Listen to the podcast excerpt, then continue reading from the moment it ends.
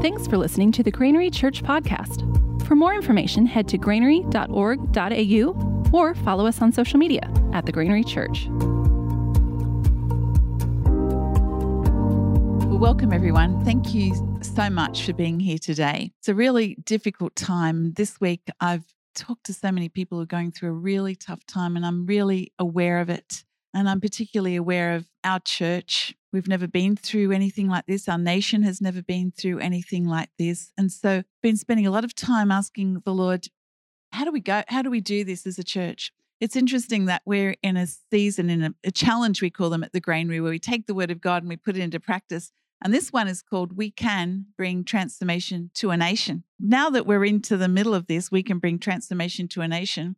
It seems massive. And I, I, really want to unpack a little bit of this today and what I really believe God is saying to us as a church, to anyone else who may be listening, whether you know Jesus yet or not. I really believe that this is for you today and that God wants to speak to you. So I'd encourage you to sit back and, and allow the Holy Spirit to speak to you. So I'd like to pray before we move on because I believe wherever you are, God is with you and He wants to speak a message that resonates deep in your heart today. Let's pray. Thank you, Father, for your presence with us. Thank you that you are with us and that you love us. And I pray for each one of us today, wherever we are, whatever we currently believe, that you will give us a, a, revelation of your incredible love and the incredible power for those who put their faith and their trust in you. Speak to us, Lord, and may we be aware of what you're saying and take note of what we're saying, what you're saying, and put it into practice in Jesus' name. Amen. So we are in the middle of the story of Joseph. If you, don't know the story of Joseph, it's it's set in the book of Genesis. It's set in Israel and Egypt. It's the story of a guy who used to have a coat of many colors. This part of the story he doesn't. Andrew Lloyd Webber has made a musical about it. It's a very famous story. I encourage you to go to the book of Genesis and read it. Joseph is a, a young guy who starts off being spoilt and very privileged, and he has dreams of what's going to happen to him in the future. But at that point, he's, he's quite arrogant. We've got to this part of the story now where he is has been through incredible hardship. He's been sold into slavery by his brothers. He's been falsely accused and thrown into prison in Egypt. He's been alone. He has been poor. He's become a nothing. But through amazing intervention of God, he is now the ruler, the second in charge of all of Egypt. And his brothers who sold him into slavery have come to him looking for food, not knowing they're coming to their brother. And when they realize it's their brother, this is where you see an amazing change in Joseph. He looks at his brothers, and these brothers sold him into slavery. He was isolated from his family and friends for many, many years. And he looks at his brothers and he has love and compassion for them. And he says to them this do not be distressed and do not be angry with yourselves. Do not be distressed and do not be angry with yourselves. It's a key thing there. Not only is he forgiving them from his point of view, but he's putting himself in their shoes and considering how they must feel about themselves, the hatred they feel towards themselves for the cruel acts that they did towards him. And he says, Don't feel angry with yourselves. I forgive you. Forgive yourselves as well because it was to save lives that God sent me ahead of you. So the question is how does a guy who was fairly spoilt, living a privileged life, who's gone through years of trouble and trial, come to the point where he is a renowned leader, full of generosity, full of kindness, a man of great character and integrity? Something has happened in that time. And I believe each one of us is called to be people like that, that when people go through a crisis, God is looking for people who are people of this character and integrity who will help lead others through their time of crisis. And I believe that you and I are called to be people like that. So, how did Joseph turn out to be a person like that? Something happened from his young days to now that brought great transformation. The thing is about going through a time of crisis, it will always bring a transformation. It will bring a transformation for the worst or the trans- a transformation for the better.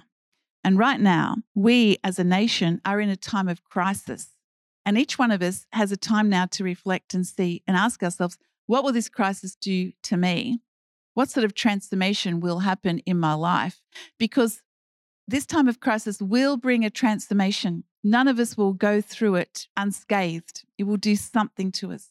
So today I want to look at what I believe happened in Joseph's life in, life in those years and what we can be aware of, because I believe there's three things I want to look at today that uh, you will become aware of about yourself in this time. And the way you deal with those things the, is is going to determine what sort of transformation happens in your life.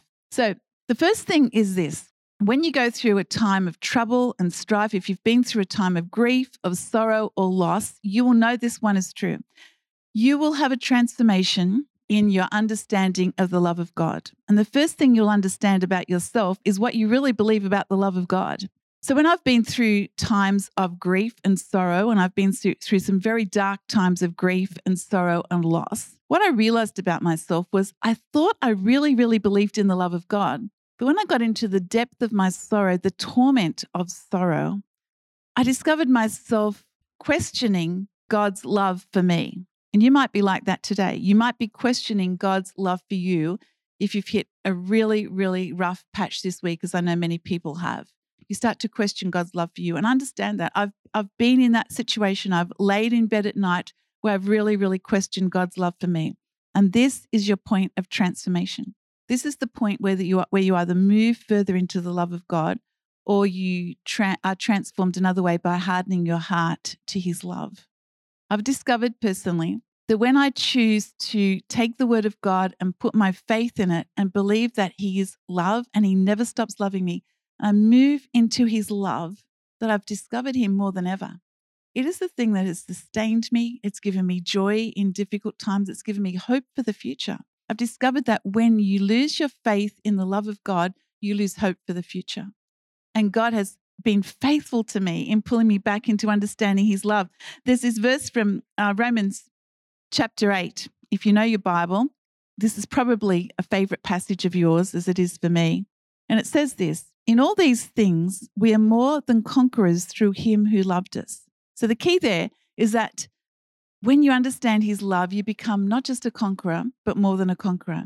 And it goes on to say this For I am convinced that neither death nor life, neither angels nor demons, neither the present nor the future, nor any powers, neither height nor depth, nor anything else in all creation will ever be able to separate us from the love of God that is in Christ Jesus our Lord. You are not separated today from God's love. You may feel like you are, but you are not separated from God's love. And if you want to be transformed to become the person that you were destined to be, I encourage you today to ask Him for a fresh revelation of His love. And I know from personal experience that He is ready and willing and able to give that to you. The second thing that you discover about yourself in this transformation point, where you, you, hit this point where you're either going to turn one way or the other, is about your love for other people. Because a lot of us like to think that we love other people, but when we get to our hard times, Sometimes we find ourselves becoming more self focused than others focused. Sometimes we find ourselves being very critical and negative about people. We complain about people. And so it's a good point to stop and say, what is my love for other people really, really like? In Galatians 6, verse 2, it says, Carry each other's burdens, and in this way you will fulfill the law of Christ. So, this is the point for us where all around us people have burdens. You have burdens, I have burdens, but there are other people who have burdens, and we actually have the privilege of carrying one another's burdens in this time.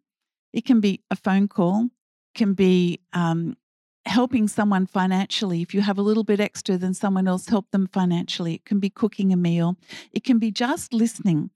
I read this quote by from Dietrich Bonhoeffer. Dietrich Bonhoeffer was uh, a pastor, a German pastor who fought against the Nazis and against the Holocaust in World War II and was eventually put to death because of his love for people. And this is what he said The first service we owe to others in a community involves listening to them. Just as our love for God begins with listening to God's word, the beginning of love for others is learning to listen to them. Do God's work for our brothers and sisters when we learn to listen to them. I, have found that sometimes we find it hard just to listen to people because we think they're asking for us to give an answer. If someone calls you and they have the pain of losing their job, or they're sick, or someone is dying, they're not necessarily asking you for an answer. They're asking for you to not let them feel like they're alone, to understand with them, to understand them, to empathize with them, to offer to pray for them. As you listen, and if you are filled with the Holy Spirit, I believe that God will give you not off pat answers, but words of encouragement for people. If you know your Bible well, He will give you verses that you can use to encourage people because what people need most at the moment is the truth of God's word to help them through this time. So we are called to be God's ears in this situation and speak God's word of love, not to teach others what they should do, but to be there as the Holy Spirit is with us, beside us, guiding us, comforting us. So you will discover that about yourself. And if you ask the Holy Spirit to fill you now afresh with His love, you will find this love emanating out of you for other people. And you will have many opportunities now to bring His love to other people. The third thing you will discover about yourself is what you believe about your purpose in the world. Because you may have a purpose in the, you may think you have a purpose in the world, which is your profession, but it goes far deeper than that. Your purpose in the world is unique, and your purpose in the world was destined for you before you were even born. And your purpose in the world is is great. It says in um, Ephesians chapter 2 verse 10, "For we are God's masterpiece." That's you. You you are not just an accident. You are not someone who just happened to be here in this time. You are here in 2020 in the middle of this pandemic crisis, and you are God's masterpiece. He has created us anew in Christ Jesus so we can do the good things He planned for us long ago. So if you have given your life to Jesus, you have been created anew and you are moving into your destiny and purpose. And your destiny and purpose is good things that He's called you to do. Or as it says in Galatians 3 8, God proclaimed this good news to Abraham long ago when He said, All nations will be blessed through you. So, you, wherever you are now, you were created for this purpose. You are God's masterpiece. You're his workmanship. You are someone amazing. There is no one on the planet like you. There never has been anyone like you. You have unique giftings, you have unique talent, personality, you have understandings of other people, you have things that you are clever at mixed with a whole lot of your ways of thinking and seeing the world and experiences. And God has put you right here now and He's called you to be blessed by Him, firstly, to know His love, to be totally blessed with Him, by Him, and then to take that blessing into the world. And that blessing might be to the people sitting in the room with you now. It might be to the people that God is placing on your heart right now. Be people that you are maybe in your connect group, maybe people that you work with, but you are called to be a blessing. And so transformation will happen as you become self aware, as you hit the crisis and you ask God to show you what are you really like on the inside. And then He says, I want to transform you because the goal of your life is to become like Jesus. And as you become like Jesus, you bring his transformation into the world around you. We are called to be blessed and to be a blessing into the world. Francis Frangipane, in his book, The Three Battlefields, says this The purpose of all aspects of spirituality, warfare included, is to bring us into the likeness of Christ. So, as you go through this, there's an amazing thing that can happen in you you will be brought into the likeness of Christ. He goes on to say this if our natures do not change, we will invariably find ourselves entangled in the same problems that caused our difficulties in the first place. Whatever difficulties you've been going through in life, God wants to take you and transform you on the inside and fill you with His love, fill you afresh with His love in the middle of all this to give you a hope, to give you a future, and to enable you to be a blessing to other people. And how are you going to do this? It's easy to say that's what has to happen. That's what, sorry, it's easy to say this is what can happen, but how are you going to do this? Well, this is what I've discovered. And sometimes it's been a really hard process to learn this, but I've put it into practice and I've discovered that God always comes through. I begin with thanking God that He loves me. And sometimes it takes me a few days to actually believe that when I'm going through a hard time, but I begin by thanking Him that He loves me. I meditate on the fact that He is my Father, my Father who loves me, my Father in heaven who loves me and cares for me and, is very present with me, my Father who takes all things and works all things together for good. I've meditated on that through loss of my son, through great other trouble in our lives. And I've seen God always come through when I continually meditate on his love. It's a point of surrendering and saying to him, Lord, here I am in the middle of this, and I surrender my life to you. Use me to bless others, and may I be filled afresh with your love. And I find that God comes and transforms me in those times. And I encourage you to do the same. I read this quote from the same book that says this The greatest battle that was ever won was accomplished by the apparent death of the victor. without even a word of rebuke to his adversary. You see, Jesus has already won the battle against evil when he died on the cross and he rose again from the dead.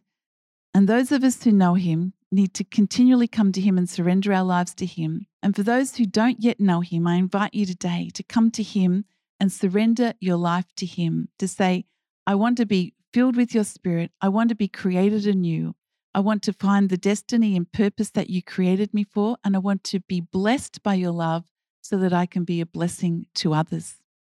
So, what I'd like to do now is to give us a time wherever you are sitting to allow the Holy Spirit to work in your lives. I encourage you through this time of worship now to close your eyes and to ask yourself Do I really believe God loves me? And to ask the Holy Spirit to fill you with a fresh revelation of His love. Do I really believe that God can take the situation I'm going through now and work it together for good? And ask God to give you the gift of faith to believe that. You can't even work that out yourself. You just have to ask the Holy Spirit to give you the gift of faith to believe that. And then, if you don't yet know Jesus, ask Him to come into your life today, that you would be born again. So take some time now. Just take some time, listen to this song, ask the Holy Spirit to speak to you, and then turn to someone else who may be with you and say, Can I pray for you? Let me pray as we go into this. Heavenly Father, I thank you so much that you love each one of us with a love that is greater than we can begin to imagine. And I pray for all of us today, Lord, that you will give us a fresh revelation of your love. I pray for those who know you but are confused at the moment. Lord, that you will let them know that you are with them. And one day everything will become apparent. But for today, may we continue to put our faith and trust in you. I pray for those who don't yet know you Father, for those who don't yet know you, may this be the day that they discover you. I pray, Lord, that you'll give them the courage to say, Lord, I give you my life. I repent of living my life by myself. Fill me with your Holy Spirit. Let me be made anew in you, and may I live the full destiny that you've called me for. In Jesus' name, amen.